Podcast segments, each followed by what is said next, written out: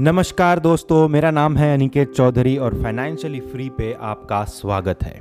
अगर आप आपकी पर्सनल फाइनेंस की जर्नी शुरू करना चाहते हैं म्यूचुअल फंड में इन्वेस्टमेंट करना चाहते हैं, या फिर stock markets crypto currency regarding कोई भी इन्फॉर्मेशन चाहते हैं हेल्प चाहते हैं तो आप मुझे व्हाट्सएप कर सकते हैं। मेरा व्हाट्सएप नंबर है seven zero five eight two four eight six zero two WhatsApp की लिंक भी आपको डिस्क्रिप्शन में यहाँ पर मिल जाएगी। आज के एपिसोड में हम बहुत ही इंटरेस्टिंग बात करने वाले हैं। हम बात करने वाले हैं कि क्या स्टॉक मार्केट में इंट्राडे ट्रेडिंग या शॉर्ट टर्म ट्रेडिंग या एफ़ एंड ओ में ट्रेडिंग करके हम अमीर बन सकते हैं। मतलब क्या हमें वो जो 15-20 साल वाली जो जर्नी है, जो 15-20 साल के बाद में हमें दो करोड़, किसी को पाँच करोड़ या किसी को दस करोड़ या किसी को पंद्रह करोड़ रुपयों की जो ज़रूरत पड़ने वाली है बच्चों की एजुकेशन के लिए, खुद की रिटायरमेंट के लिए, क्योंकि हर कोई यहाँ से आगे साठ साल, पैंसठ सालों तक काम नहीं कर सकता, नहीं कर पाएगा। हमारी जो फ़िज़िकल जो ड्रेन हो रहा है या जो भी आजकल एक हम कह, देख रहे हैं कि इतना सारा डिसीजेस बढ़ रहे हैं, इन सब के स्ट्रेस बढ़ रहा है, इन सब के चलते हुए क्या हर कोई 60 65 तक काम कर पाएगा, जो पिछली जनरेशन के लोग कर रहे थे? जी नहीं। और साथ ही में कंपटीशन प्राइवेटाइजेशन ये सारी चीज़ों के वजह से हम उस कॉम्पिटेंसी लेवल पर भी नहीं रहेंगे एट द एज ऑफ़ 60 या एट द एज ऑफ़ 55 या at the age of 50 right तो हमारे पास में एक लॉन्ग टर्म वेल्थ क्रिएशन का टूल रहना ज़रूरी है और काफ़ी लोग ये समझते हैं, ये मानते हैं कि स्टॉक मार्केट के ट्रेडिंग से हम अमीर बन जाएँगे और हमारे पास में बहुत सारे पैसे आएँगे, क्योंकि हर रोज़ अगर हम हज़ार, दो हज़ार, चार हज़ार, कभी पाँच हज़ार रुपये अगर कमा लेते हैं ट्रेडिंग से इंट्राडे करके एफ़ एंड ओ करके तो फिर पाँच हज़ार अगर दिन का होता है तो फिर साल का इतना इतना हो जाएगा मतलब दस साल में तो दस पंद्रह करोड़ रुपये ऐसे ही जमा हो जाएँगे। और इसमें एड ऑन करते हैं जो ट्रेडिंग अकाउंट की जो एड्स आती है आजकल यूट्यूब पे काफ़ी एड्स चलती है ट्रेडिंग अकाउंट्स की। बहुत सारे, मैं नाम नहीं लूँगा, लेकिन बहुत सारे नए नए ट्रेडिंग अकाउंट्स या डीमैट अकाउंट्स जो है वो ओपन मतलब बहुत सारी नई नई कंपनीज़ आ रही है, खास करके कोविड के लॉकडाउन के चलते हुए काफ़ी लोगों ने डीमैट अकाउंट्स ओपन किए थे 2020 की शुरुआत से। तो काफ़ी नई नई कंपनीज़ आई हैं जो डीमैट अकाउंट ऑफ़र कर रही है और वो यूट्यूब पे और टीवी पे ऐड चलाते हैं कि एडिशनल इनकम है, नया इनकम है, या फिर मैंने एक महीने के लिए ट्रेडिंग की तो फिर मैंने कार ख़रीद ली, या फिर मैंने कुछ दस पंद्रह दिन में ही मैं लखपति बन गया। ऐसे ऐसे एड्स वो लोग चलाते हैं यूट्यूब पे खास करके ये एड्स आती है। और क्योंकि मैं स्टॉक मार्केट से ताल्लुक़ रखता हूँ स्टॉक मार्केट का मैं कंटेंट देखता हूँ यूट्यूब पे और ख़ुद भी यूट्यूब पे वीडियोस बनाता हूँ stock market related mutual fund related तो मुझे तो वो ऐड ज़्यादा ही दिखाई देती है। हो सकता है आप लोगों को काफ़ी कम दिखाई दे रही हो, क्योंकि उसका एल्गोरिदम ही वैसा होता है राइट तो ये सारी जो चीज़ें हैं, ये कहीं ना कहीं एक मिस मिसलीड कर रही है आज के यूथ को और आज की मतलब जो नई पीढ़ी जो डिमैट अकाउंट्स और जो स्टॉक मार्केट की दुनिया में निवेश कर रहे हैं उनको। अब उसका रीज़न क्या है? अब जो भी सुन रहा होगा और जिसने पिछले हफ़्ते में या ये हफ़्ते में काफ़ी अच्छे एक रिटर्न काफ़ी अच्छा रिटर्न लिया है ट्रेडिंग से, वो सोच रहा होगा कि यार ये कुछ भी बकवास है, ऐसा कुछ नहीं है। ट्रेडिंग करके पैसा जमता है, बढ़िया पैसा बनता है। मैंने तो पिछले दो महीने में, तीन महीने में छः महीने में इतने इतने रुपये ट्रेडिंग में कमा लिए हैं। एक लाख रुपये से शुरुआत की थी, अभी तो मेरा अकाउंट दो लाख, ढाई लाख पे पहुँच गया अगर छः महीने में ये बात हो रही है तो पाँच साल में मैं कहाँ से कहाँ पहुँच जाऊँगा? ऐसे सोच, ऐसी जो सोच है, ये भी एक ऑब्वियस सोच है, मैं किसी को ब्लेम नहीं करूँगा बट शुरुआत में लगता है कि हाँ ये ऐसा ऐसा हो रहा है तो ऐसा ही चलता रहेगा, लेकिन ऐसा नहीं है। ट्रेडिंग शॉर्ट टर्म ट्रेडिंग जो है, खास करके इंट्राडे एफ़ एंड ओ की जो ट्रेडिंग है कॉल पुट ऑप्शन ये ऑप्शन सेलिंग ऑप्शन बाइंग ये सारी चीज़ों में एक ज़ीरो सम गेम होता है, जो कि काफ़ी जल्दी इनटू इफ़ेक्ट आएगा आपके पास, क्योंकि यहाँ पर टाइम का जो पैरामीटर है। पावर ऑफ़ कंपाउंडिंग का जो पैरामीटर है, वो इफ़ेक्ट में नहीं आता। और वेल्थ क्रिएट करना है लॉन्ग टर्म के लिए तो पावर ऑफ़ कंपाउंडिंग का साथ रहना बहुत बहुत ज़रूरी है। क्योंकि एंड में स्टॉक मार्केट जो है, वो तो एक ज़ीरो सम गेम है। अगर कोई खो रहा है तो ऑब्वियसली कोई ना कोई पैसा बटोर रहा है। और ख़ास करके ऑप्शंस में एफ़ एंड ओ में जो ऑप्शन राइट करते हैं या ऑप्शन जो सेल करते हैं ऑप्शन सेलिंग जो है, वो ज़्यादा प्रॉफिटेबल होती है, ना कि ऑप्शन बाइंग अब इसका रीज़न क्या है? ऑप्शन सेलिंग के लिए आपको बहुत ज़्यादा कैपिटल की ज़रूरत पड़ती है। आप बस कुछ हज़ार रुपये डाल के, पाँच हज़ार रुपये डाल के ऑप्शन सेलिंग नहीं कर सकते। आपको काफ़ी बड़ी अमाउंट की ज़रूरत होती है। और जो इंस्टीट्यूशनल इन्वेस्टर्स होते हैं, जो बड़े इन्वेस्टर्स होते हैं, जिनके पास करोड़ों की का कैपिटल है, वो लोग ऑप्शन राइटिंग या ऑप्शन सेलिंग जिसको कहा जाता है, वो लोग ऑप्शन सेलिंग करते हैं। और वो कुछ गिने चुने ही लोग होते हैं। ऐसा नहीं है कि हज़ारों की संख्या में ऑप्शन सेलर्स होते हैं। ऑप्शन सेलर्स बहुत कम होते हैं, लेकिन उनका कैपिटल बहुत ज़्यादा होता है। और वो लोग एक प्ले फ़ील्ड बनाते हैं मतलब ग्राउंड उनका होता है। और उनके ग्राउंड में जा करके हमें खेलना होता है, हमें वहाँ पर जा करके ऑप्शन बाइंग करनी होती है। तो आप आप ही सोचिए जिसके पास इतनी, इतना बड़ा कैपिटल है मतलब उसके हाथ में इतनी ज़्यादा पावर है, जिसके पास बहुत ज़्यादा कैपिटल है, उसका इन्फ्लुएंस उस पर्टिकुलर ऑप्शन के ऊपर में कितना ज़्यादा रहेगा। पाँच हज़ार रुपये अगर आपके पास है तो आप, आपके हाथ में तो कुछ भी नहीं है ना? आप अगर पाँच हज़ार रुपये बाय मतलब निकाल ले या बाय कर ले तो उसमें कुछ भी फ़र्क नहीं पड़ेगा प्राइस में ऑप्शन के प्राइस में। लेकिन अगर कोई, मान लीजिए सौ करोड़ रुपया जो है, वो उसका ट्रांजैक्शन करता है, वो निकालता है का या बाय करता है, या सेल करता है तो उसका इम्पैक्ट कितना ज़्यादा आएगा उस ऑप्शन के, उस कॉन्ट्रैक्ट के प्राइस पे। इसीलिए ऑप्शन राइटर या ऑप्शन सेलर जो है, उसका प्ले फ़ील्ड होता है, वो एक प्ले फ़ील्ड बनाता है, और उसके रूल्स के हिसाब से आपको चलना होता है ऑप्शन बायर को चलना होता है। तो ऑप्शन बायर जो है ऐसा लगता है कि जब हम ऑप्शन बाय कर रहे हैं एफ़ एंड ओ में ऑप्शन बाय कर रहे हैं कोई भी स्टॉक का मान लीजिए रिलायंस है तो रिलायंस का कॉल आप बाय कर रहे हैं तो आपको लगता है कि प्रॉफिट जो है इसमें अनलिमिटेड है।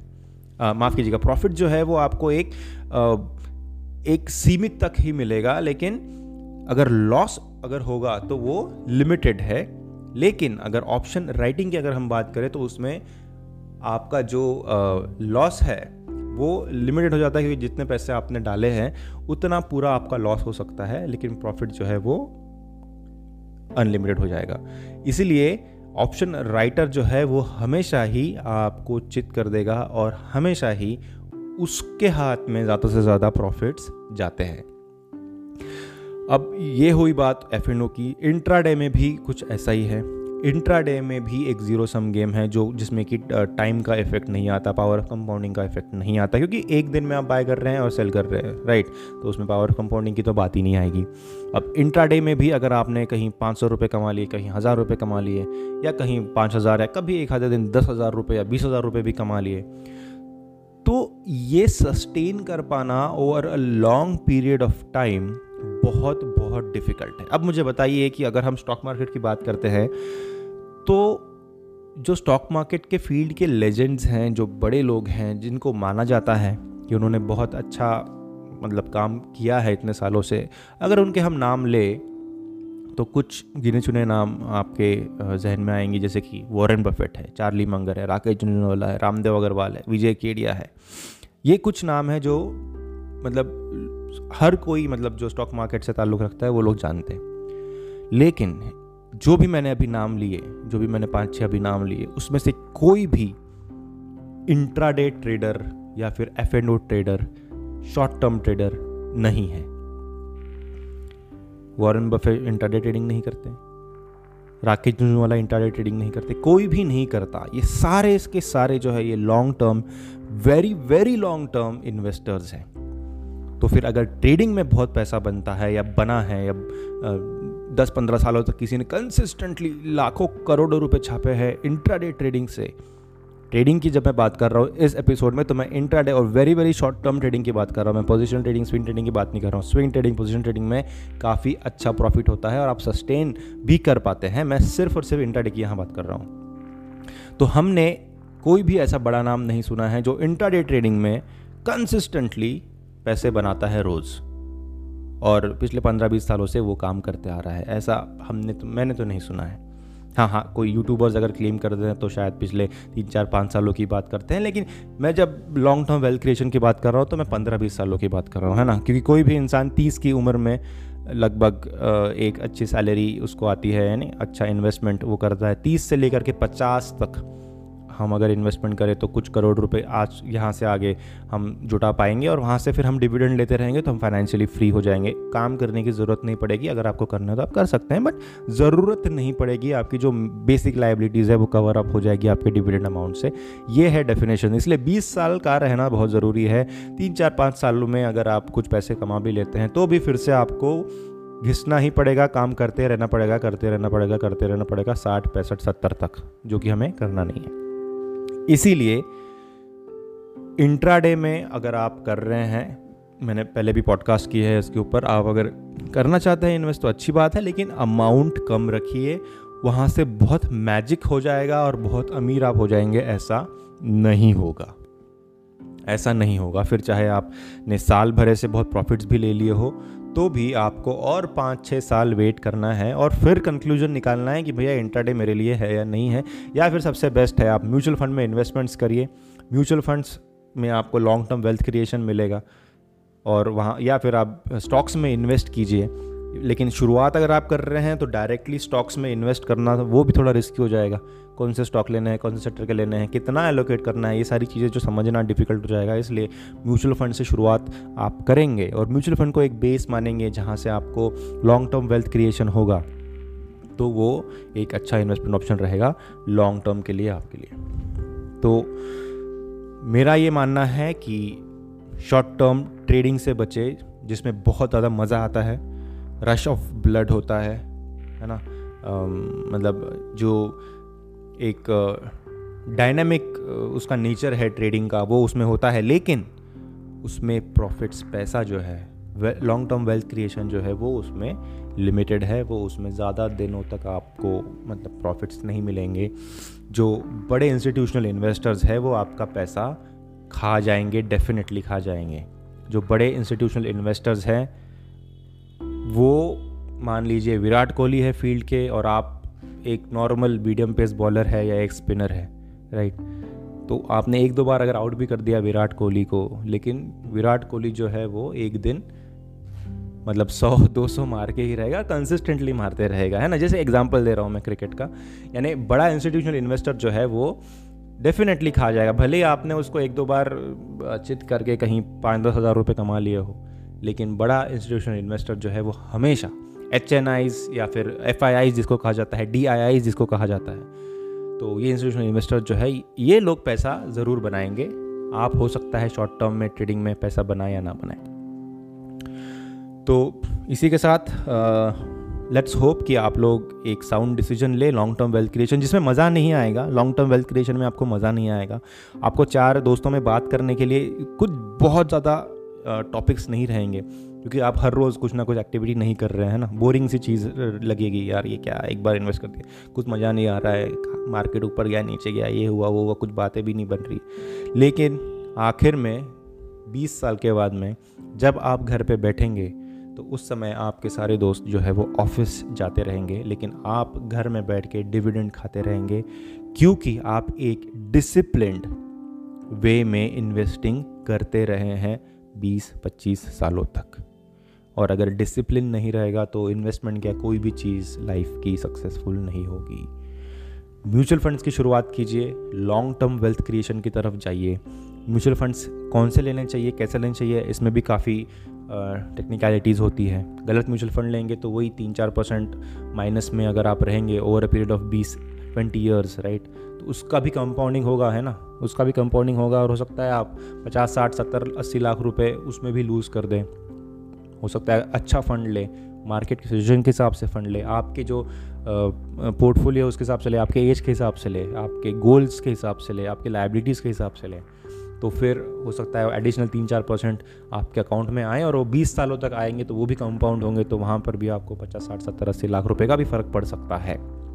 जैसे एग्ज़ाम्पल ले रहा हूँ मैं एग्ज़ाम्पल अगर पंद्रह हज़ार की एस है तो इतना लगभग एक करोड़ का फ़र्क उसमें भी पड़ जाएगा, अगर आप बीस साल का टेन्योर पकड़ते हैं तो।